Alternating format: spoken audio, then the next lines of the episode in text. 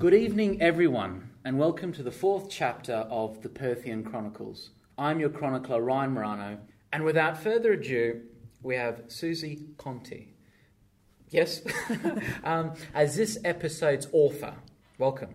First, I want to say that I'm thrilled and nervous to have Susie on because not only does Susie hold a degree in Italian language and literature from University College London and a master's degree in classical and ancient studies from Birkbeck College, University of London. She is also currently studying another master's degree, uh, sorry, another master's degree in performing arts at WAAPA, while also directing WAAPA productions of A View from a Bridge, Arthur Miller, and William Shakespeare's Twelfth Night and The Tempest. Susie has been the artistic director of Tempest Productions since 2010, with directing productions such as Jean Genet's The Maids at the Subiaco Art Centre, and most recently adapting Mollie Skinner's autobiography Sparrow and Charlotte Perkins Gilman's novella The Yellow Wallpaper for Perth's Fringe World Festival stage. Susie, benvenuto. Thank you. Grazie. As we were speaking before, reading this very small biography, you've studied a lot. I have. I'm much older than you, though, that's why. I'm an old lady. Uh, um, do you feel like right now, in the year 2017, do you feel like you're studying, you, you finally, you've got the degree, you, you're studying what you, that you, that, not that you want or are, but you feel right? I do. I think I had to do all of that to be at this point now. I went and did Italian at, at university just after school because I married an Italian man. And um, I was always going to do languages. I love languages. And I thought Italian would be the perfect choice to be able to communicate with my in laws, but also to know my husband's country. Um, when I finished that degree, I didn't want to enter the real world. So I continued studying ancient civilizations, so classics, and came out of that and promptly sort of went and had a family. So it took me out of the world a little bit for a while. In all that time, I had been acting at school, I'd been to the Edinburgh Fringe Festival with a show, I had been doing a lot of stuff at uni, um, but came back after sort of having my two children and thinking, where do I want to be in life? And that was always back in theatre. So began producing and directing my own shows and have developed from that into actually adapting and trying to write my own stuff. So it's a big process that happens. At the minute, I am doing my master's in directing um, here at WAAPA, and it's allowed me the chance to assistant direct on quite a few shows here, but also to hone what I'm doing and get a bit better at what I'm doing. And it's a safe place to learn from what you've done and from the BPAs and from the actors. So I think I'm right where I need to be right now. That's great to hear. One thing I'm going to reveal in this fourth chapter of the Perthian Chronicles, I have an immense love of Shakespeare. Same here. I know, that's why I wanted you to have you on. Um, like, I wanted to ask, I'm going to ask it, bugger it. Um, I would like to note that there, while recording this, there is a child in the room, Susie's wonderful son. Um, and hopefully one day he'll listen to this and learn, I don't Some know, new words. Some, some, some new words. Do you have a favourite Shakespeare play?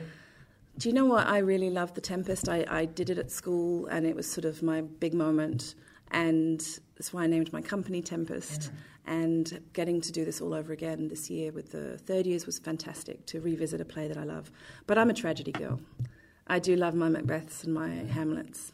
I loved Merchant of Venice when I studied it at school, and I'm about to see a production of As You Like It, which again was the first play I ever read by Shakespeare. So it's very exciting. I, I, there's no Shakespeare I don't like, but it's the tragedies I think I'm more drawn to. Are you watching that tonight? No, Oh, good. Because that starts at 7 o'clock. And no, the no, no. time is- I'm, going to the matinee on Saturday. is there a matinee? There's a matinee on Saturday. So my friend, my other directing cohort, um, Nicole, is directing Oh, it. yeah, yeah. I, yeah, I remember. Um, last year she conducted, she helped with the BPA um, uh, winter workshops That's when we're coming back transitioning She's and fantastic. singing. Yeah. So for her, Shakespeare is a lot like learning singing. There's the, the language and the poetry of it, and the rhyme and rhythm and stuff. So she's a pretty ins- inspirational Shakespearean person too.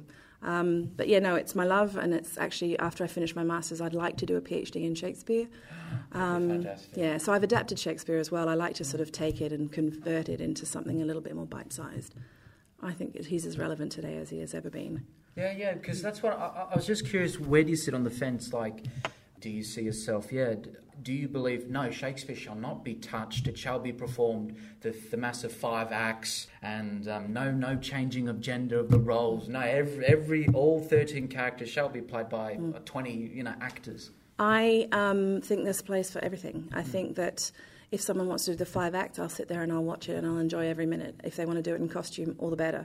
Um, I personally think audiences probably respond a little bit better nowadays to shorter and punchier. And a lot of his language and his jokes and some of the stuff that he was writing for aren't relevant nowadays. He used to put in, you know, massive scenes to, to please the, you know, the groundlings and things like that. So I think he, he, in however anyone wants to produce and direct Shakespeare is fine by me. You know, it, it's not a new thing. People have been adapting and taking elements of Shakespeare since he wrote his plays. In any way it can be done, in any way that makes children especially want to come and see it. So before I did The Tempest this time around, I made my kids do a book report on it so that they could come and watch it and oh, actually yeah. see what it's about. And, you know, if they take away two things from it, then that's all I need. And they used to quote, you know, Macbeth back at me when I was doing it. So I figure if they hear it and it's part of their, their um, language um, colloquially, I think they'll think it's something that's accessible. So I think it has to be started young but there's something in the poetry of his language that moves me, and it still does. And you know, every night the same passage will move me. So there's something very special in that. I feel like you could keep definitely because I remember there's times like, see, I'm sort of a, not really a, yeah. I'm a latecomer to Shakespeare in regards to you know the classical actors because I'm just an absolute nut. This is also my other pastiche. I love you know Sir John Gielgud and and uh, Ellen Terry and mm. Dame, Dame Sybil Thorndike and Dame Peggy Ashcroft and you know and they and it seemed to me how you know in the early 20th century they were introduced to Shakespeare quite early on mm. referring to Sir John Gielgud you know his his first paid gig was at age 14 at and see this is why I'd like to talk about like like how in the early 20th century I know you know there was less people back then but I find it brilliant how John Gielgud wasn't paid, but he went on the Old Vic Theatre and he only did like, he was a spear carrier at age 14 though, mm. but with a professional production. And I feel like it can't, that can't happen today. Theatre's changed. Theatre used to be a sort of rep company kind of concept, and um, there were less op- there were more opportunities then for things like that for starting in the ranks and working your way up.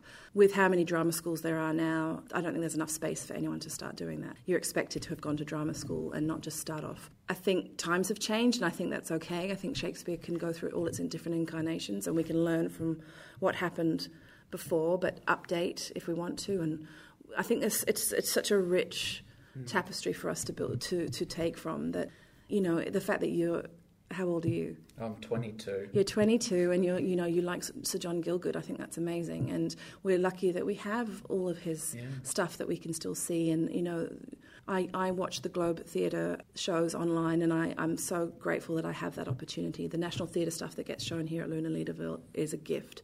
I think the more you know, I had great teachers of Shakespeare, just even from a simple English literature point of view. My parents loved Shakespeare. My parents performed in Shakespeare when they were at school. So there's, when you have someone who loves it, that passion comes across. And I'm hugely passionate about passing that on to other people and saying, just give it a chance. And you don't have to understand every single word. But just get lulled into his poetry, and there's something beautiful about it. So it starts with teachers, it starts at school. Um, it starts with going to the theatre to see anything. I took my son last night to see um, Frankenstein, the new Co3 production. Oh, yeah, yeah, yeah. oh, it was brilliant. And, you know, it was made for kids, so I took him, and he's 10, and he, he turned to me at one point and said, that's a bit random, but he enjoyed it. And it's, it's, I think people need to just, if they love theatre, pass it on to anyone and try and convince people that it's more than what they think they've seen. It's a bit hard here in Australia, especially in Perth. I grew up in London. London has mm. 9,000 oh, productions on, you know? but no, I think we're, we're, I think it's exciting. I think it's an exciting time to still, you know, I've forgotten the original question now. But anyway, yes, I think keep going and keep loving Shakespeare and go to the theatre and, yeah, look at stuff online. If you can't get to a theatre, that's no excuse. There's so many options available to us to see stuff. See, what was wonderful, I think, yeah, it was last, last weekend. I went and watched, um, Strut Dance, they did one flat One thing. flat thing reproduced. reproduced. It was free at the State Theatre courtyard, and it only went for 15 minutes. And but the amount of people that it's it was yeah packed, fully Mm. full full house. And apparently on Wednesday, Wednesday night they had 400 people there Mm. on a Wednesday night. Why not? Because people are out. The cultural centre's getting is improving. Yeah. There's there's bars and restaurants, and there there's. I think if it was more accessible, if, if things didn't cost eighty five dollars a ticket, people Yeah. would go. And we did the Tempest in the courtyard, Mm. and when we bumped in and we had a few days of rehearsing there and tech rehearsals, the number of people who walked past and came in and had a look, and we'd say, "Oh, you can come back for the real performance," you know, on whatever. They were so keen, and Yeah. there's something wonderful about so, for instance, Fringe is wonderful because it's something going on all the time, and you know, outdoor festivals, and Frio does the sort of um, heritage festivals and the street theatre. And the more you can see, the more you can decide what you like, and then aim to. Some people think it's too big. I don't know theatre, so I'm not even going to try. So you have to find a pathway in, and if that's burlesque, that's burlesque. If it's comedy, it's comedy, and there's ways of coming into theatre. I think there's a huge need and want for theatre in people's lives. They just don't know that they need it yet. Yeah, well, yeah, yeah.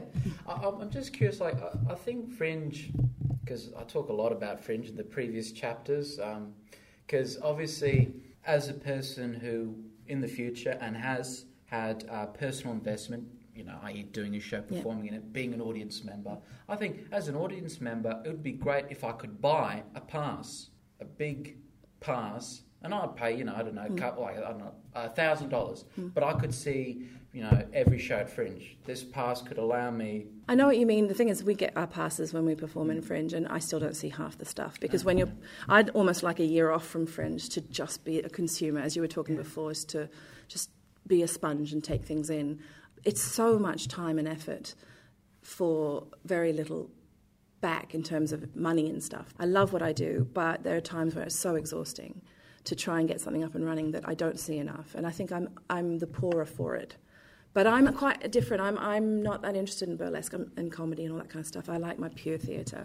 I like to watch something that moves me. I don't mind. I like quiet theatre. Um, I don't need bells and whistles. You know, if you can.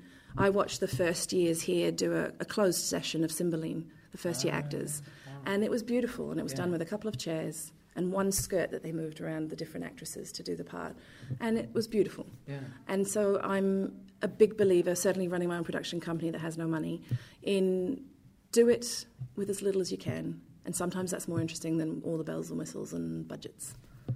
Well, uh, actually, I'm going to skip because I had all these questions, but I want to, since you mentioned Tempest Productions, and this is also another reason why I'm very fortunate for Susie coming here, because she's going, and Tempest Productions are going to America with Sparrow. And I, I would like to talk a little about uh, Sparrow, which was Mollie Skinner's autobiography. So, Susie and Tempest, as I'm reading, I've got a script prepared, so don't worry, Ryan, because these previous episodes. Because it's funny when you do this, because you go, because how my brain works is like I've got like these lot of thoughts, Of and I'm a bit of a scatterbrain. But sometimes good things come from that. So you have to Yeah, have both ways. you have to judge. Yeah. And then you have to sacrifice a small part. No, no, No, I don't, it's not time for that. It's, Yeah. it's not time for that. This is much more important Hmm. to record. Um, sorry, Susie and Tempest Productions will be taking Sparrow to the Hollywood Fringe Festival from the 23rd to the 25th of June, and also to the San Diego Fringe Festival from the 26th to the 2nd of July. Hollywood. Hollywood. Have you been to America before? I have. So, as part of my thesis, I have it at a couple of stages for this production since I was writing it hmm. and then performing in it, and I took it to Perth and Adelaide. Then I've come out of this and I'm now rewriting, and I wanted a second place that we could take it. And I went, happened to go to LA and San Diego a couple of years ago with my family. Hmm. And I thought, if I'm going to go somewhere, where do I go? Edinburgh's a bit too big. I'm not well known enough. Edinburgh's one of those festivals that's amazing, but you need to have a bit more of a uh, an experience and you know like backing behind you to be honest. So i was looking at all the places that i could go that could take something that i would also enjoy going to. And i happened to see that there was a san diego fringe and i thought go on we'll have a go. And got into that and then was chatting to the guy on skype kevin and he said, You know, there's a Hollywood Fringe. And I said, Yeah, but I think we're missing the date. He said, No, no, no, I know a guy. So managed to put me in touch with a guy. So we're now doing two nights there and then the rest in San Diego. And he happened to come to Perth Kevin, because he, as part of San Diego Fringe, was coming to Perth, Adelaide, and then he went over into Auckland for their Fringe. Wow. So he's actually checking out how we are doing our Fringe festivals and take that information back to San Diego and grow it. So it happened, was able to meet him while he was here and, and have a long chat about how Fringe works there. And they run it in a completely different way from us. How did they run it? So the city gets a bit m- much more involved, I think, and they give us 100% of the box office. So that's all, the opportunity of 100% Yeah. of the box office, and we, we pay an upfront fee and then nothing else, which is kind of interesting. And on, and you know, it's it's kudos to the we're we're, st- we're actually performing in an international house in LA, run by a production company, so it's all international acts. And then in San Diego, we're actually in the Spreckels Theatre, which is kind of a famous theatre in San Diego. It's a hundred seater, proper theatre. Oh, I mean, we're getting you know the royal treatment. It's beautiful. So it's very exciting to go there and perform. And he says that we should get good audiences because they like international acts. So we'll see. But it, that's much smaller than Perth Fringe. So yeah, it was kind of a little bit of um, have a go. And it's kind of happening, and now it's kind of scary. Oh, that's fantastic, Yeah. travelling. And are they part of the Fringe World franchise? they are. Ah, Yeah. okay. So there's more fringes than you think. Yeah, yeah. Yeah, there's there's some in all kinds of different places. But I, I figured coming back to Perth with something that has toured is more helpful to me in Perth because Perth is such a small town and everyone does the kind of same fringe circuit. And I thought, let's just try something a little bit different and see how we do. So it's a little bit of why not? Let's go. And I'd been there, so I thought I'll kind of know it, so it won't be too scary. Um, and it's also a bit of I'm, this is what I want to do. I want to just travel and do weird things and have a go. For me, as uh, as an audience member, as a human being, and as a an emerging artist, I'm happy to say that in 2017, Perth, we have uh, groups such as Tempest Productions, the Maiden Voyage Theatre Company. Yeah, and this other group, the Open Lid Ensemble, that's right. Who are and these companies, I find them they are focused, passionate, and dedicated to an important cause: Mm. the advocacy of women's uh, of women. Of women's stories. Of women's of, stories. there are some some really amazing women in this town. Mm. Women's stories, like with any of these, we're not minorities, but with any of these kind of minority issues, uh, the more they are represented on stage, the more they are, the stories are told, the more universal they become, and we as a global community can get behind them. I didn't start off like that. I knew I wanted to make shows for women, but I've now dedicated to making stories for women, by women, and about women. And that's become my kind of focus in the last couple of years. I've worked with some great men. This is not man bashing in any way, but it's just let's let's do something a little bit different. There isn't enough gender parity. Um, there's a lot being done for it, but I think you have to lead by example. And I'm a woman who, you know, I'm 38 years old. I'm I'm not a young emerging artist. I, I think I have something to say. I find life really interesting, and I think women should be championed. And I found that I haven't even met the ladies at, at Maiden Voyage yet, but I think what they're doing is fantastic, and I think their work is fantastic. And I think it can't hurt the more people who are doing something to advocate for what they believe in. I think is important. So, yay, long may I- it continue. Yeah, well, I think because preparing for this um, conversation, I was walking out in the park and I was reading my you know little speech, and I was thinking about because it's literally a domino effect. Although you women aren't, they're a majority. Tech, you know um, statistically, num- population-wide, they are a majority, but they are they are represented in a minority sense. And I think it's wonderful in Perth to have it. And, it, and the reason why I, f- I draw a lot of inspiration from the Temp- Tempest uh, Productions, the Maiden Voyage the company, and the Open Lid Ensemble is because they are championing an important cause passionately. And passion gives me inspiration as an artist. Absolutely. And I can tell you something that I found that I didn't know if it would happen is how much it doesn't hurt to champion each other. It doesn't diminish me to champion their ideas because I think we're all doing it for a common good and what they do doesn't take away from me. And I have found some of the women in this town to have been hugely supportive. You know, I, I, I had eight years off well, I had children, and I've come back into this fairly green and wanting to know who people are in Perth. I didn't grow up here, so I didn't know people, and I've met some incredible ladies who are happy to include me and pass on what they know and be and I think that's wonderful. And I, I intend to do the same thing that it, it, doesn't hurt. And it sometimes can be that we're all up against each other you know because we are in a cutthroat world of someone has to succeed and someone has to fail. And I'm fully sort of advocating that we should all support each other. Um, and I happen to come to it from a women's angle. And I'm raising two boys, and I hope that they they will be feminists, and I hope they come and see shows about women and find them interesting. And it doesn't shouldn't diminish them to raise up women. So. Long may it continue. I think the more women can support each other and put each other on stage and, and tell interesting stories, not the 20 something story, but the 30 something, the 40 something. I've got a woman who um, wants to tell a story and she's in her 70s, and I think her story is amazing. If you heard it, you'd, you'd just be amazed. And so why not? I want, I kind of want the forgotten women, not the beautiful blonde, you know, um, actress, but but people who are, have a really interesting story to tell. I'm fascinated about that story. I'd love to hear it. I'll tell you all about it. Oh, good, good. Hopefully, it'll be on at Fringe next year. I'm hoping to run my own venue at Fringe next year, which is all women's stories. Oh. So I've got a venue, but I'm trying to put it all together. And she's contacted me through a friend and said I'd love to do it. She's been she's done this is a third of a trilogy of one woman shows she's made about her life. Oh my god! I know. So I thought, good on her. And we're looking at um, hopefully some. I've contacted an you know immigrant storytelling group and seeing if there's someone there who wants to come and act in something at Fringe and let's get every every women's story. Why not? Yeah. 2018 is going to be a wonderful year, I think, for Fringe. I think so. Really interesting. I think it's had some growing pains, and I think it's getting there. So. Um, I love to be part of it. I, I don't see enough stuff, and I, I no. literally come away from Fringe with seven thousand shows, and I see I've seen ten. But how wonderful, how wonderful it is for Perth. I think it could be better in terms of how it allows us to make a living doing things like this a little bit, mm. but that's a whole other story. It is certainly a, a whole other story, and well, I think this can be the case for the whole entire of Australia. Mm. I don't think there's enough importance in the arts or culture and how even in a business sense, it can make money. Of course, it can.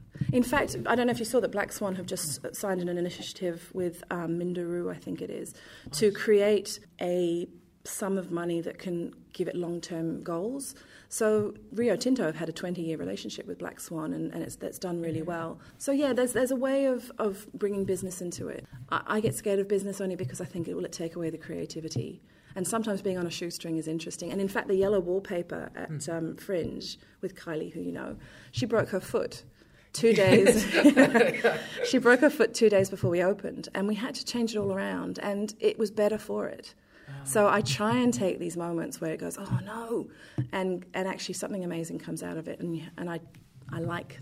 So I work better without a budget. I think I do really well without a budget because I think you manage in a wholly different way. Well, I think a lot of artists can. Mm. Wouldn't it be funny if, um, like a major, um, like say for instance, a Sydney theatre company, for example, they're saying, "Okay, guys, your production budget for this year is zero dollars. Mm. What will you do? Go make something." I think it would be interesting. That'd be fascinating. Yeah, because sometimes you hear about these, perform- you know, some of the things that major theatre companies that are sort of three hundred thousand dollar budgets. Mm. I wouldn't even know what to do with that kind of money. I'd like to try one day, but I think you know, you can throw money at, at something, it doesn't always make it right. So anyway, that, that's where I come from. I come from an independent theatre company that, that doesn't have any money, and we make do. And I think some of the stuff we've done has been better for it because it, it distills it down into its essence, and it's quiet and it's contained. That's where I come from. If someone gave me three hundred thousand dollars, I'm sure I'd be able to spend it though. Mm. Oh, I think I, I, don't know. They'd get to point um, the tenth so far. I don't know if it's no. Let's scrap it. Yeah, no, exactly. And I, see, I think the problem is if you have too much money, you'd get to a point where yeah, we'll, we'll bring it in rehearsal, we'll mm. practice it, and then you're sort of in a devising. Oh no, yeah, in in any theatre sense, you know, you'd be rehearsing with, I don't know, an elephant. It's like, actually, it's not really practical having an elephant. I'd we'll love get to rid do something of with an elephant. so, oh.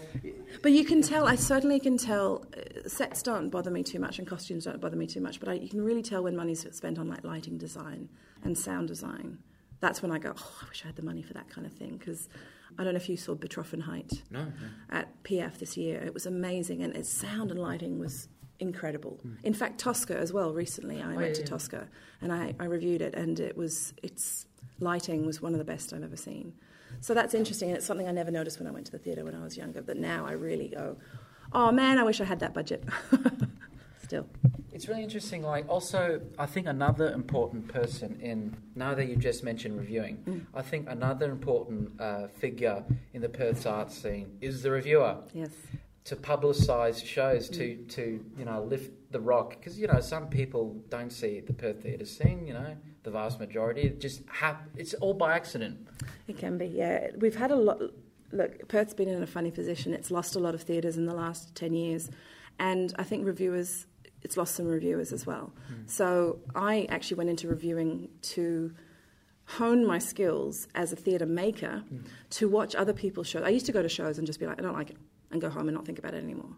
And now I have to go, why didn't I like it? And it, you Yeah. know, do I have to like it to, for it to be a good production? And so it's it's forced me to be much more analytical towards shows. So I did that deliberately to learn a new skill. And it also forces me to go see shows. I try and pick shows I would never normally go to Yeah. to see how other people do things. You can get stuck in your own little world of how you do things. And I went and saw a lot of one woman shows at Fringe. Um, so it's interesting to sort of step out of your comfort zone and, and watch stuff and decide whether any of it relates to you. And inevitably it does. There's always something in that that you can go, that was really interesting. And it just, you file it away in your, you know, storage cabinet of ideas and go, oh, that was done really well. How can I play around with that idea and, and adapt it to me? So also I get, you know, uh, it- it's hard. There's, we don't have a lot of money and sometimes going to a lot of shows costs a lot of money. So yeah, I think there should be certainly easier, easier access for people to go and see stuff. But yeah, I think reviewing's a really interesting concept. Is that that's Perth Arts Live you review for? Perth Arts Live? Hmm. Yeah. Yeah, because yeah, I just Do you know Cicely? No. Oh, She's um, been reviewing here for years, and she's an actress as well. And she's just got a really interesting take. She does a lot of musical stuff as well. And I, I sort of said to her one day, if you ever want a reviewer, you know, I'm here. and um, and she did. And I think she's got a little stable of people who go, and we so we can see a lot more theatre in Perth. There's so much going on now Yeah. compared to a couple of years ago. So. Yeah, I think it's a really interesting skill to be learning. I'm still learning it, uh, and I don't always get it right, but um, I'm, I'm certainly much more analytical when I'm looking at a show now. Um, and I don't just go, I liked it, Yeah. or dismiss it because I didn't like it and kind of walk away going, oh, I didn't like that. But actually go, why didn't I like it and what did work and what, what, you know, what would I do differently as a director? And so it's a kind of interesting skill. I'm curious because last week after I watched um, One Flat Thing, Mm. One Flat yes, one One flat thing reproduced. One Flat Thing reproduced. I also went. I watched a community theatre production of Cinderella, Oh, lovely. um, but it's not a pantomime, and they uh, at the Garrick Theatre. Really, to be honest, it was really good. Um, just five. There's actors. some amazing community theatre in Oh, this town. get- I started in community Yeah, theatre because I didn't know how to get an in, and I found probably some of the most dedicated teams and crews and, and actors, and, and actually some of the best actors I've seen have been in community theatre, and just don't have the will to push it any further, or time or energy, or they don't want to be actors. They just enjoy doing it that way, and so I have a lot of time for the community theatre scene here. exactly the same here. Like there's this there's this wonderful like um, remarkable performances in community Mm. theatre, and I've had a mix of like meeting people who just do it for the love. Absolutely, Just and they, they, they do some really interesting. Equus was performed. Oh yeah, a couple of years ago. I mean, really interesting, deep theatre. It's not just, you know, um, musicals and comedies. There's some really interesting. I've said interesting like 900 times in this Oh. conversation, so I apologise. I don't have a thesaurus on me. But some really deep theatre is trying to be made, and I think there's nothing wrong with that. And that's allowing a, a huge community theatre audience to expand their knowledge of theatre as well. Actually, because yeah, it, it does. Yeah, they say, okay, oh, we watched, you know, Cinderella at the Garrick, and actually, there's something on at the State Theatre Centre, so Yeah. Go, and the Blue Room There Theatre. Yeah. And so, but I wanted to say with Cinderella, it was a wonderful, a tight ensemble, these wonderful five actors. And it was just a wonderful piece of work. But Mm. it's funny, I'm trying to phrase this question, I'm trying to be smart. And as I, you know, jiggle my hands around my head to sort of gesture, I don't know, create That a, works. a That thought works every provoking time. question. I was watching it and I was like dissecting it. Like mm. when when I graduated this course, you know, one of the important things that I left that I learned, as you mentioned before in reviewing, it is to dissect the performance to help better your own practice. I think so. But I feel like I was watching it and I I was enjoying it. On one level, I was enjoying it, and I was I was learning a lot from it because you know the power of the ensemble, Absolutely. and it was a simple set, not much, just a couple of tr- just two trees, two tree columns, and you could use it as furniture. Really super super easy, and you could really follow the story that way. So the design was wonderful. But I, I was I was thinking to myself, you know what? I'm not enjoying theatre as I used to when I was a young kid. Mm. The- magic is sort of gone. Do, do you know? You know how the you see the wizard, but you know the, there is a wizard behind that cur- uh, curtain. Yeah, I think that happens because when you work in theatre, you start. I, I certainly am the same. I can't go watch a show now and not dissect it because that's what I do and that's what we do now as theatre makers. We are always looking at how other people do things and, and either reflect on it in our own practice or it doesn't work, so therefore we're kind of judging it on a, on a different level. I would love to go and see something now and just be like, oh, I love. Yeah. But it's um, it's part of what, what you do now, and and I don't think there's anything wrong with that. But yeah, we do lose. So we, we do lose a little bit of the magic, but then when there is a magical show, I think it hits us even harder. So I think there's something more powerful in it. So I know people who go and everything they see they love, and that's wonderful. But I've seen a couple of shows recently that have really blown me away, and I think, well, that's to, to, for I'm a little bit jaded. You know, I can look at things and go, oh, I can do better than that, which is awful, and it's, I shouldn't really be saying that. But so when I do see something that I just go, that's beautiful, it's so much more compelling for me because I know how hard it is to put that kind of effort into place, and I know how hard they've worked for design and lighting and and the actors, and so I know what we all know what goes into a show, and when it really works, it, it's a joy to behold, and it's why. Look, a ch- theatre for me is a church. Mm, yes. Anytime I walk into That's a theatre and the lights go down, that's my communion. And every time I want to come out of it going, that was that was the one that reminds me of why I do this. And so when it doesn't, that's why it gets a little bit frustrating. But when it does, it's like it's holy. It's um, Yeah. it's beautiful. Well, yeah, it's harking back to you know, if, yeah, tradition of ritual and and, and dark play. Oh, and it's yeah, it's lights and it's sound, and sometimes there's candles and there's smells, and it's wonderful. It's totally um, holy to me. Because I think, yeah, thinking back, because I, I, I was raised Catholic, and I think that's how I first yeah, got into the yeah the theatre because pageantry, yeah, it- yeah. pageantry and the ritual and the priest with the incense and Yeah. and the whole and the commu- and not, yeah the sense of community as well, uh, the audience. Oh, there's nothing better when you sit in an audience and you watch it, and everyone's in the same moment with you. Mm. That you, they're hopefully experiencing the same thing as you do. And it's wonderful to be an actor on a stage, and you'll know that when you've performed in a show that has multiple um, um, seasons or multiple sessions, that you go every night the audience is different, and they are like you can go and something kills it one night and the next night it's so flat and then the next night it, they laugh in different places. And there's something so wonderful about the changeability of that. And they, it is an audience is like a I always call it like an ectoplasm you know. It's a thing that moves in sync. And how you can sometimes be the conductor that helps move it and oh look I could talk about theatre for, forever I love it Oh, yeah, well, this pod, that's why I watch you. That's why I do this, because I don't have anyone else to talk to theatre about. No, I know, that's it, you've got to find your family, just- no. The, the, the, well, actually, no, no, I shouldn't say that. No, most of my friends are theatre people. Yeah, no, but, I know. My, but my family aren't. I tell you, that's what happened when I came here. Was and the four of us, we're all, um, you know, we're not twenty somethings. We're all 30, 40 somethings, mm. and we, we're all women, which is wonderful. And we've all came here. And I think in the first couple of weeks, we sat down in the grindhouse and we chatted about being at WAAPA, and we all said we've come home. It feels like home, and that's because we can sit here and talk about theatre and the light. We can talk about lighting design for an hour, and you know, you know that that shoe that she was wearing, and talk about the shoe, and it's so specific, and we all love it, and that's why we're here. So there's something lovely about that community. So yeah, I feel like I'm at home here, and I can talk about. I have friends who have no idea what I do, but I am lucky to come from a family that loves loves theatre as much as I do, so that helps. But yeah, this is my family here. I'm very interested because as I, because one day in the future, like I'd love to direct. Um, in the Of course, you should. I, I, I'd like to explore that. Just, just direct. I'd, I'd be very curious because I've never, I've, I've assistant directed before, but I've never directed production myself. Oh, it's a bit of a high. You must do it. It's wonderful. It's wonderful. I mean, if you you come up with an idea and you, you get to put it into action. It's all in your head, and there's something wonderful about it. I, I wouldn't. I know I'm a, I'm a better director for having come here, but I, I'm, I've started writing, and I know I'm not as good as a writer as I am a director. And oh, it's a high. It's a Mm. high when it comes off, and you trust these people to put your what's in your head onto a stage. And um, when it comes off well, it's it's a beautiful thing. So you must. Yeah. I think it'll teach you about performing as well to be a director. Yes. I think you should do everything. I've been a stage manager. I've done lighting boards.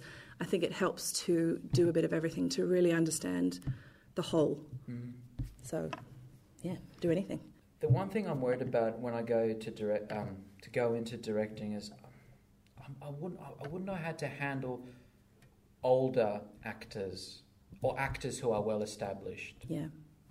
I think they could be, you know, slightly older than yourself. Have you had that uh, experience of directing definitely. an older actor? Definitely, and I've seen it in other people directing older actors, and it can be complicated. Often, um, what, what it stems from is insecurities on the actor's part.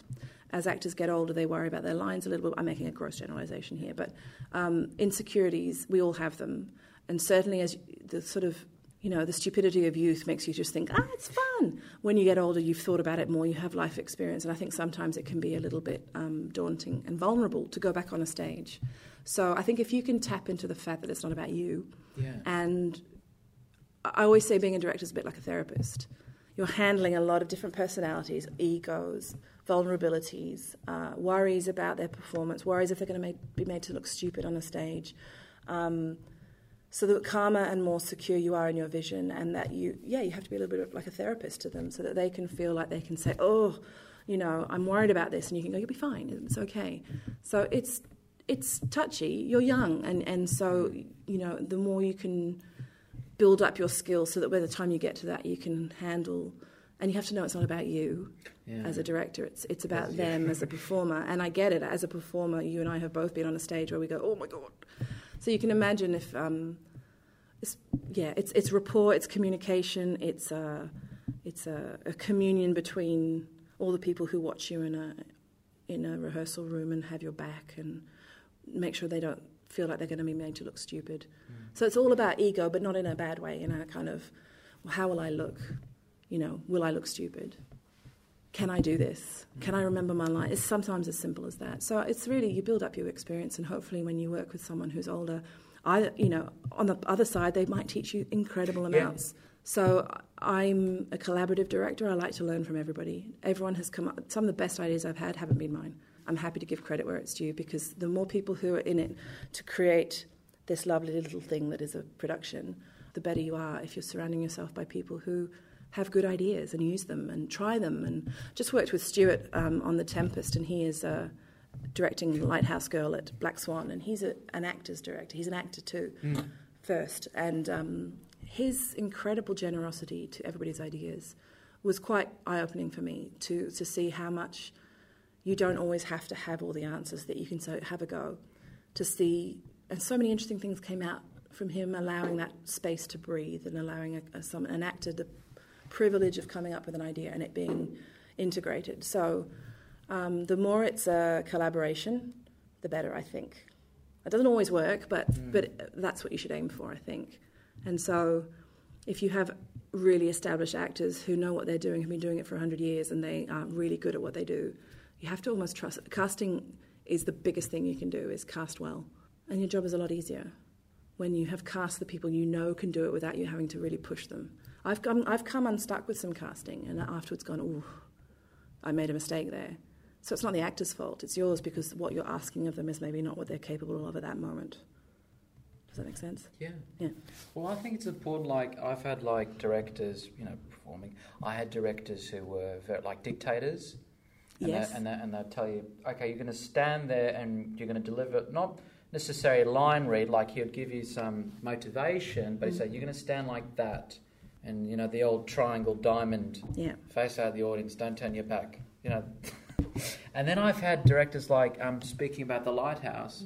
Um, Helly Turner yeah directed me many many years ago when I was a young lad, fifteen, and she was the, one of those directors. She was, a, as I as I'd like to say, a teaching director. absolutely Obviously, because she had younger kids and she had um, people from the community. It was a community theatre production. Well, she's hugely it's- it's- experienced too so oh, it yeah was just wonderful. her and knowledge like, is incredible and like going through like and as a young kid and have no idea of theatre, like going through like Greek chorus exercises and, and being told a Greek chorus, and you go, "What's Greek?" Yeah. you know, No, being very uneducated and don't have much knowledge of the ancient Greeks. I just find it, yeah, I find it important. Like, as an actor, I'd like yeah, a director who's very open. Mm. Who, there's that like that open channel, but I'd like to be directed by an older person and get taught.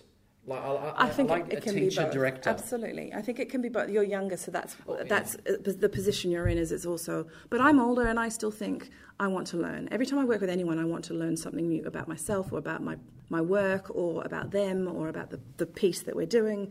I think that um, the, I mean, every director is different, but I think yeah, collaborative. But knowledgeable, I think, is helpful. I, I like to be the most knowledgeable person in a room to some extent. Coming here has made me realise how much nicer it is not to be the most knowledgeable. I'm surrounded by some really smart people who really know what they're talking about, and I've learnt so much from being in this position.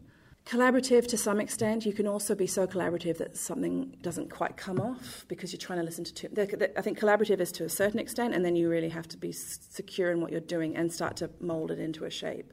And sometimes you do have to say, stand there and do that, but it should make sense when you say it rather than, you mm-hmm. know what I mean? And, and they should be like, okay, I get why you're saying that now. So communication is key. Yeah, I've often, I've, I've had experiences where I've been sort of stepped all over as a director because I'm mm. trying to be their friend, which you kind of want to be, but you also can't be so like that that they take the mickey out of you. I don't know. It's very, it's a very, very fine line, and I think the more you do it, the more you, you can kind of play with that line. So I'm still learning too. Yeah, it's a funny thing. Like um, last year, I was listening to uh, Simon Callow's autobiography, Yeah. "My Life in Pieces," Yes. and it's funny. Like he's describing like like a director is like a director's like a field marshal, uh, and then you're you're a teacher, and then, then you're a, a lover, Hmm. and then there's these all these different roles that a director plays. Yeah. And oh my god, yeah, I'd, I'd just go around the twist, and so I think you get better the more you do it. I tend to work with smaller ensembles. I prefer to work with that. And working with Stuart on the Tempest, where he had 18 kids, kids, no, 18 students, was huge. You're dealing with 18 personalities, 18, you know, people living their lives and being tired and coming or whatever, Yeah. and 18 different ways of coming to a role. I mean, that's pretty huge, and that's where I think the more experience you can get, and you won't know until you do it. And sometimes there'll be moments when you think this is all not working. Um, but isn't that kind of the w- wonderful? What's the famous creativity circle that's, you know, this is amazing. Oh, this is okay. Oh, no, this is terrible. Oh, God, what am I doing? I should quit. Oh, my God. Oh, maybe this will work. Oh, man, this is amazing. And it's that circle we all have in the creative arts that's doubting and Yeah. worry, and then, oh, it kind of comes off. and But you have to learn from every experience that you have. So I've learnt how to cast better. I've learnt how to be more of a leader, but not lead, you know what I mean, but not be the boss. And so I'm working with Kylie on Sparrow, Yeah. and she and I have worked together on a couple of productions, and we work really well. So it's less. She's very trusting of my abilities, and I'm very trusting of her abilities. So it's more of a dialogue than it is a, me directing her to move in a certain way. But start directing. Direct one person, direct two people, and and get going, and, and start to learn how actors work and and as an actor, you'll come to it from that because you know what it feels like to move in a space and to stand, and what it feels like to have your back to the audience. And You know, you know the interesting thing is, if I look, if I don't, some just by you know, by luck, by fortune, by you know the sure not game, but you know the statistics. If I don't make it into like a professional artist, the one experience I want to have before I die is, and uh, this this applies to you. Yes. Um, I would love to be because I've always been in a room, you know, in, in, in a production where all the actors have got all these section jobs, um, they're, they're teachers and they're whatnots, and, and they're students, and they've got like all these second lives. I've never been in a room where I've just, I've just like this is a professional actor who only acts. yeah, I've never been in that room, and I'd be very curious, like in a rehearsal room, or like a writer who just writes. Yeah, I'm only starting to get to that myself now, and um, there's uh, something wonderful about it because I, I went into the reading for the Lighthouse Girl Stuart was kind enough to let me come in and, and listen, and they, these are professional actors, and that's what they do. Um, all of them have second jobs, though, even as professional actors. But what they come to it is, is a sort of knowledge in, of, of their own abilities. That that's what they are. You have to claim it. Yeah. It's really hard to claim. I, I didn't claim being an actor for years, and then I, I've only just claimed being a theatre director by coming here. So you have to claim that that's what you are, because I think people think it's a funny, you know, how dare you call yourself an actor or something. So I think if you can claim yourself as being, this is what I do and this is my profession and I will work hard at it, um, you're halfway there. Mm. But we all of us, even you, when you're talking, you're going, well, I guess I'm an actor, and I, you know, but no, you're not. You've now spent three years studying at WAAPA to be a performer. That's what you are. Whether you go on to have a career in this, that is what you are right now. And there's no reason why you won't have a career. You know, Sam Chester, who's here, who's our movement Head of movement. head yes, of movement. yes. She, I, I'm somebody who likes to know what the next five years looks like, and she said just do one project and enjoy it, and then see what happens next, and enjoy that one, and just take it. You can't see five years ahead of time; it's too mm. hard, and it makes us go crazy, and we never know what the next thing is. And she said, while you're in your project, do it to the best of your ability, and then move on to the next thing. So what you're doing here, you're, you're, you're, you're running a blog, and you're doing it to the best of your ability. That's you don't know what, what what comes out of what you're doing now. So you sometimes can't know, so you just have to enjoy the moment. It's easier said than done, but it's, a re- it's really good advice to not make yourself go crazy. But you, you came here and spent three years studying for a reason, and I have come back to study for a reason, and that is because this is what we do, and this is what we love to do, and it's part of who we are. No one would choose this profession unless we were compelled to do it. No. It's a hard world, but it's a uh-huh. beautiful world. And the people you meet as you're doing it is, are, are gems. You just have to find your tribe and stick to them and work with them. That's the thing. That's what I'm doing. I'm hunting for a tribe. Yeah. I'm trying to gather a tribe. Yeah, it can be hard. It is. I think that's one of the hardest things. Like, one of the things that my time here, it opened my eyes because you know I just thought, uh, just to label yourself as just an actor. Mm. Right? But then this introduction, and I've never heard it before, artist. And I'm very old-fashioned and you know, well, sort of classical. You know, going through a community theatre, and you bump into semi-professional actors who, who are old and just do uh, acting, you know, for the sake of it. And there's you know no work. And coming from that world, yeah, this this this term of artist, like you're not just an actor anymore. You have to be an artist. One economically, um, also you have to be more than just an actor because it helps your practice as an actor better. If you also direct, if you also write, if you also produce. Um, I, I think that can be true. I think the whole the older system has changed, and I think it doesn't hurt. I think a lot of people do that so that they have their hands in lots of different pies, because waiting for one thing to happen can take a long time. So while they're waiting, they'll also shoot a film and they'll also do this and do that. I agree. Sometimes it can feel like it's overwhelming.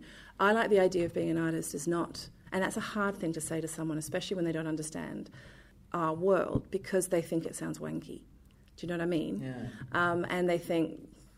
But just- but you know, if you're a painter, you're you're an artist, and Yeah. and they don't have the same pressures to define what that means. But we work hard. We work hard at when we're we're working, and we. We, we're constantly thinking in an artistic way. So we have to reclaim that word artist and not have it be lofty. But that's just what we do. We create something out of nothing. I think yeah, it's the idea of it's a, a way of life. It is. It's we don't look at the world in the same way, and that's not a bad thing. You know, some, as we know at school, kids are better at math, they're better at science, they're better at this, and they all we all branch out in our own way. And we don't look at the world in the same way as a mathematician, but they don't. They will also be like, I don't look at the world in the same way as you guys, and they'll probably feel the same way. That it's a bit weird that they don't think of things the same way that we do. So it's just a way of reclaiming that concept and just go, look, I look at the world and I see, you know, I'm always taking pictures and I listen to music and I cry, and that's just the way we are. And it's taken me a long time to get to that. When you're young, it's quite hard to own it. So there's something about ownership that I really think I've learned in the last couple of years of going, yeah, I am. I know it sounds wanky, but No, no, an no. artist isn't just be like, I, I, I'm creating. It's actually you're working hard towards a goal, and that goal is a product. And whilst you're also defying the odds. Absolutely. So actually, I think it's a it's a, an act of rebellion to, to be an artist in this mm. day and age and not conform and but know that that's our personalities and that's where we're, we're made. We don't look at the world in the same way, and thank God. My son, who's sitting right behind me, hmm. looks at the world in a completely different way from me, and I think he's a little artist because he sees things in the sky and in the trees that's different from me, And I love it and I, I actively encourage it because I think if we all think the same way, how boring that is. It's hard, it's ownership, I think. We have Yeah. to own it. And, you know, on a passport form when I fly out of the country, I write theatre director now. Oh, And that's what I am. And it's taken me, hello, how many years? 35 years to say that, you know? You're at the beginning of your career, so it can be hard to take ownership of it yet. But you are. You have an agent, you're an actor, you're a performer, you're a writer, you're a deviser, you will be a director. hopefully one day. And You if- will, for sure. If, you want is- it, you will. And if anyone's listening to this and want an actor, writer, or director, please contact me, email me. um, But I do agree with make your own work because sometimes people aren't going to give you a chance. So I started my company with the view of how do I make the work I want to see in Perth, which I'm not seeing, and how do I show people what I can do. So I'll put my money where my mouth is, and I call it an investment. I invest in myself. I invest in what I do, so that I start to build up a career of work that I can then go see what I've done. So it takes time. I came to this in, uh, you know, how old am I? 38, 2010. 31 I started it. And I, I knew that I, and now seven years on, I'm like, oh, look what I've done. And at the time it was just, okay, you start with this, and what's next? Okay, I'll do that. And uh, maybe I'll go over here and I'll do that. And you start building it up. So you're starting much younger than I am, so you'll be absolutely fine. oh, we'll wait and see. In No. ten years' time, when we revisit.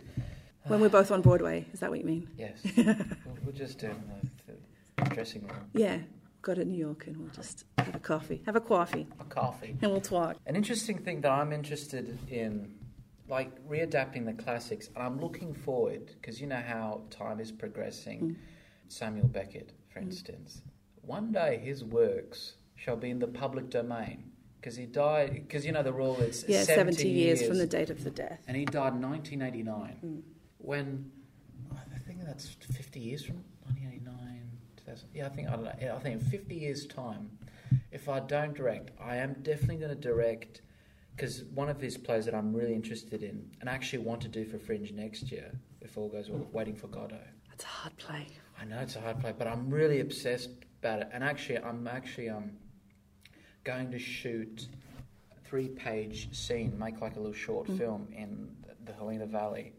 Just this scene. Well, that's, I would say forget waiting for the public domain. I would say go out Oh, yes. and shoot something similar that's like yes. Godot, that has a similar feel to what you are responding to in Godot, and dilute it because it. I don't know if you've ever seen it live, but it Oh, and yes, I have, I've seen with uh, when Ian McKellen was here. same here. So I, I mean, it's. I mean, they were great, but Yeah. I, I find Beckett really hard to unpack. So, what I would say as as an adapter is, I would say go take a con- the concept of what you like out of it and make your own thing and adapt it. You know, you don't have to wait for public domain for that. No, no. But if you want to do it, I don't think it's that expensive. well, to, I do, I do want to know. But what I really I want to do an all-female production of Waiting for Godot. love it. They wouldn't wait that long. They'd get fed up and leave. Well, that's the thing. I wouldn't wait that long. I remember, like, speaking about Ian McKellen, I remember how when his journey in Waiting for Godot happened, way before he did in the West End, and before 2009, when he was first in talks to doing it with um, Sean Mathias, That's right. Yeah. it was talk that he was going to do it with Judi Dench. Interesting. But the reason why they, they that didn't it was it was so close to happening that he was going to play opposite Judi Dench the two tramp roles. But the problem was there was this state and it was the nephew of Samuel Beckett, and he's like, you know, to stay Ah, yeah, no, faithful Be- to Beckett, my. yeah, that's that's why the public domain, of course, because yeah, there are some people who don't want their. Um, in fact, they're quite militant. Beckett's Yeah. estate, and fair enough. He wrote very specifically, and Yeah. he was he was a very very specific um, vision. So that's why I'm saying you can take something and subvert it, and be, without having to conform to his estate. Something. Something like, waiting for Godot. Godot. Write it, write it yourself. Yeah. Take inspiration from Godot, and then and make it about because it's it's about time and Oh, time yeah. passing, and then nothing really happens. There's It's a lot also- of existential concepts come out of it. Oh yeah, and see that's a. Um, I know because there's this wonderful sort of vaudevillian sort of you know. Which I see in you. I Yeah, see that that vaudeville oh, is very yeah, and, and that's and that's great. You know what you're good at and know what draws you, and and dabble in that for a while and, and see what works. Um, but never ever stop it for that reason. Never ever stop an idea because you can't get the rights to it. Just write your own in homage to Beckett. I just have to be, have to sort of stay away from this estate. Can I tell you something I've Yeah. learned? This is the best advice I can give anyone: is we all think we're frauds.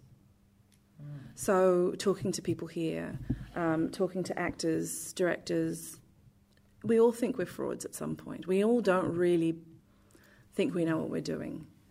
So, you just have to believe that, that we're all in the same boat, that we all feel we're, we're judged by what we do. On, on a very short pe- period of time, we're judged on a show that we do or how we perform in something. It can be very disconcerting. But I say to people, God, I feel like I'm such a fraud. They're like, oh, God, me too. And they're so much more established than I am. And so you think, well, we're all in the same boat and we're all just kind of cracking on. So if you feel that way, don't let that stop you. It just um, be really specific about what you want and work to that short term goal and then move on to the next thing. And from that, things will grow. But, you know, we are all in the same boat of feeling slightly inadequate and like everyone else knows more than we do. And that's one thing I've learned about coming here is that we all feel the same way. But we are all just trying to create something beautiful. So I expect to see a, an all female Godot homage Oh, next year at Fringe. next year. Because time is ticking, but but but but, but not, not yet. I'm not going to stop yet. Um, We could talk about time in Godot style. you, No, let's I don't know what I'm touching. Sorry. I think I because think it's just the. Yeah, I hope so. But I remember when I used to have a wart on my toe. I remember there's this particular band aid that looked like that, but I don't think it's on the tape. Uh, sorry, Let's not worry sorry, sorry to divert. Well, I, I wanted to talk more about Sparrow, and unfortunately, I didn't get to see it. That's okay. It'll come back. Don't worry. I hope it does. Yeah, no, that's okay. This, we're so busy, and I, I miss everything the first time round. I was. I'll just tell you a little bit about it. My mother is a writer. She's an author, and she was talking about something one day, and we were talking about a book that she was writing, and she said, um, "You know, D.H. Lawrence came and stayed in Western Australia," and I went, "No, I didn't know that." So I looked it up, and he stayed. He came over here in the 1920s and um, did a. He came to WA and he stayed in a guest house up in Darlington, run by a lady called Mollie Skinner. He then went on to Sydney and he wrote Kangaroo in Sydney, and then moved on to America and started kept working. When he was here, he spent two weeks up in this guest house. Mollie Skinner was a nurse and midwife, but also a writer. And during the stay, they started chatting, and she sent him a manuscript that um, she had written, and he took it, and the first time ever, he rewrote it, and they had joint um, authorship of it, and it did fairly well. And they wrote letters to each other for the next couple of years of, of how to work together and collaborate and all this kind of stuff. A lot of people here do know that. I didn't know this at I the time. And when I met her, I- when I discovered her, all the writing about her was in relation to D.H. Lawrence and how no one could believe that he would want to collaborate with a sort of 50 year old woman who wasn't very attractive and all this kind of stuff. And I found that that dismissed her as a sentient human being. So I thought, huh, who is she not in relation to D.H. Lawrence? And she's this incredibly interesting woman who kind of bucked social conventions at the time and want, just wanted to be a writer and also felt like a fraud. And, you know, um, because she didn't have a lot of money, she had to do this other job. And if she just had time to write, she would have been so much bigger than she was. But she's in the canon of famous, you know, WA women writers like Mary Durack and someone like Henrietta Drake Brockman. So she's, she's kind of famous but not famous here. And I, I thought that was something interesting that she's kind of a forgotten woman. And that it, all the literature that's been written about her in the last 50 years has been about her relationship with Lawrence, which was actually really sweet, but in a way that no one can believe that this spinster, you know, Yeah. could have fascinated him. But actually, it was quite a meeting of minds. And she wrote an autobiography called The Fifth Sparrow. And that's what I'm adapting. As kind of who is this woman and, and, and where does she stand and what is her voice? And I'm kind of fascinated by that. So she's kind of forgotten. So is it focusing on Mollie Skinner? Yeah. So it's No, she was char- oh, because Spar- is it's the fifth Sparrow? Is that semi-autobiographical? No, that's It's autobiographical, but it was okay. it was um, edited by Mary Durack, who's a very famous woman writer here, and kind of edited in a way that has kind of pulled her out of focus. And other people have written theses on that, but that's not what I'm doing. I'm trying to f- figure out who she was, and she was human and, and, and had you know terrible ideas and great ideas, and she just she was born disabled. She was born with a cleft lip, and then she went blind at the age of six, and then regained her her sight. So she's kind of disabled as she's walking through life, and feels inadequate and feels uh, ugly and therefore not worthy. And it's kind of we haven't changed that much from how disabled people feel nowadays and how people judge. So there's, it's very timely, and I think I, am fascinated by women who aren't written into the history books. So, to me, she's fascinating. She sounds absolutely fascinating. Oh, it is. It's fantastic, and I hope that by by writing a show about her, people go, "Oh, who was she? I'll look her up and maybe discover some more of her work." Um, and I think that had she had more time and not been weighed down by all kinds of life experiences, that she would have become a greater writer. yeah, inspirational. Well, bloody hell! If I if I win Lotto, I'll be definitely going to Hollywood Fringe, San Diego Fringe to catch Sparrow. No, it's going to come back. It will come back ah. here because it'll have a final performance here. In oh, fact, we're probably going to have a um, fundraising performance, so I'll let you know. That'd be good. Yeah. I, th- I think fundraising performances are good because last year they had a fundraising performance for um, this Fringe show. That did I watched it was one of the like it was it was the year that I wasn't performing, so I could I could I, I had that privilege, I had that leisure to watch shows. Absolutely. Um, Girl in the Woods, no, Girl in the Wood. Yeah. Um, they did. Uh, yeah, I didn't it, see it. Yeah, it was good. Yeah. It was about this girl. Uh, it's sort of like a take children's theatre, it was sort of aimed for children's theatre, but it's definitely not. It's a wonderful story about a girl who goes to the wood, and sort of it was sort of shaped as if it was being told as like a, a children's mm. fairy tale. But her brother gets lost into the wood, and gets sort of possessed by this demon. And this girl has to go on a journey to say to collect these artifacts to feed the demon and save her brother. Right. And it's this wonderful. Th- it's just it's just a wonderful folklore and that's what I love. I love folklore, and I love like Greek mythology and Norse mythology. Yeah, there's so much to draw from from there. And you yeah. when you look into it, you realise how much modern day steals from. I mean, Shakespeare did. Shakespeare stole from oh, myths, yeah. and we've all been t- retelling the same stories. Really, there are no more stories left to tell if you think about it. But there's a universality to good theatre, and that's what I'm trying to capture. Is is we we should all be able to understand this woman, even though she lived hundred years ago and at a time that's really interesting in WA history and um, but also as a disabled woman, she thought of herself as disabled, and she didn't want to have kids because she didn't want to pass on her defects. And there's something very uplifting about her story, even though it sounds quite tragic.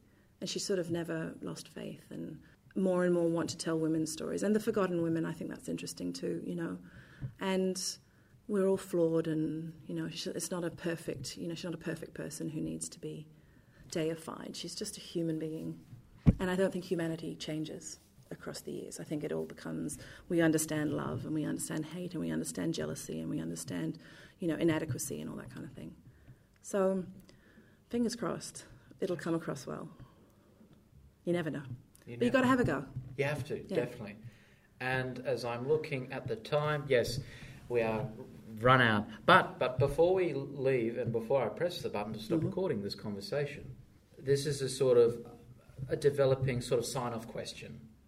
So, Susie, in the year 2027, when we will meet again. Of course. On Broadway. Sure. Oh, I prefer the West End, actually. Yeah, let's do the West End. West End, at one of our, uh, at a cafe. What would you like to plug? Um, I, I, say that in the sense of uh, like a play, an autobiography, a PhD. Oh, no, no, no. Well, you can't plug a PhD. No, you can't. Well, you can, but I don't think anyone would be interested. Um, I'd love to plug the fact that I might be um, the new artistic director of the Globe. yeah! That's what I'm aiming for AD uh, of, of the Globe or the RSC or Bell Shakespeare or something like that. That's what I'd like. That's the plan. Oh, that'd be awesome. So we'll see. so you just, yeah, baby steps. You take each step and it's one step closer. Or my well known, long running, one woman show about my life. I don't know. Why not? Anything could happen. Oh, definitely. I'd like to. Or performing you... in Les Miserables. I have so many goals, it's not even funny. oh, far out. Not all of them are realistic, but they're all fun. One, I'll definitely like within those 10 years, hopefully next year, um, I'd definitely love to see that. Um, that uh, that production with that seventy year old lady? Well, hopefully Fringe 2018. Oh, I'd love to Yeah, she's brilliant. She's had a hard life, and she's a, another. per- Sorry to go running, No, no, but no, she's someone who, in her, um, I think in her forties, um, her husband divorced her, and it, it broke her. And to build herself back up out of the ashes of the person that she was, she wrote a one-woman show, and it was very cathartic for her. And she put it on, and it did really well. About ten years later, she decided to do another one, as a kind of what's the next progression of her life since this awful event that happened to her. And this is the third part. And I love that she has doesn't care who turns up. She needs she needs to write this story and is compelled to tell her story to heal and to be part of her own inner kind of you know healing. And I find that really powerful. And that's what theatre should be about: as a compulsion to tell a story. And it doesn't matter who sees it, but the the act of performing in it in front of people and telling uh, something that's true to her is powerful. And that's what theatre is it's storytelling. And it's telling your story in a way that we can all relate. So I'm all for it. Hear, hear. Susie, thank you. Thank you so much.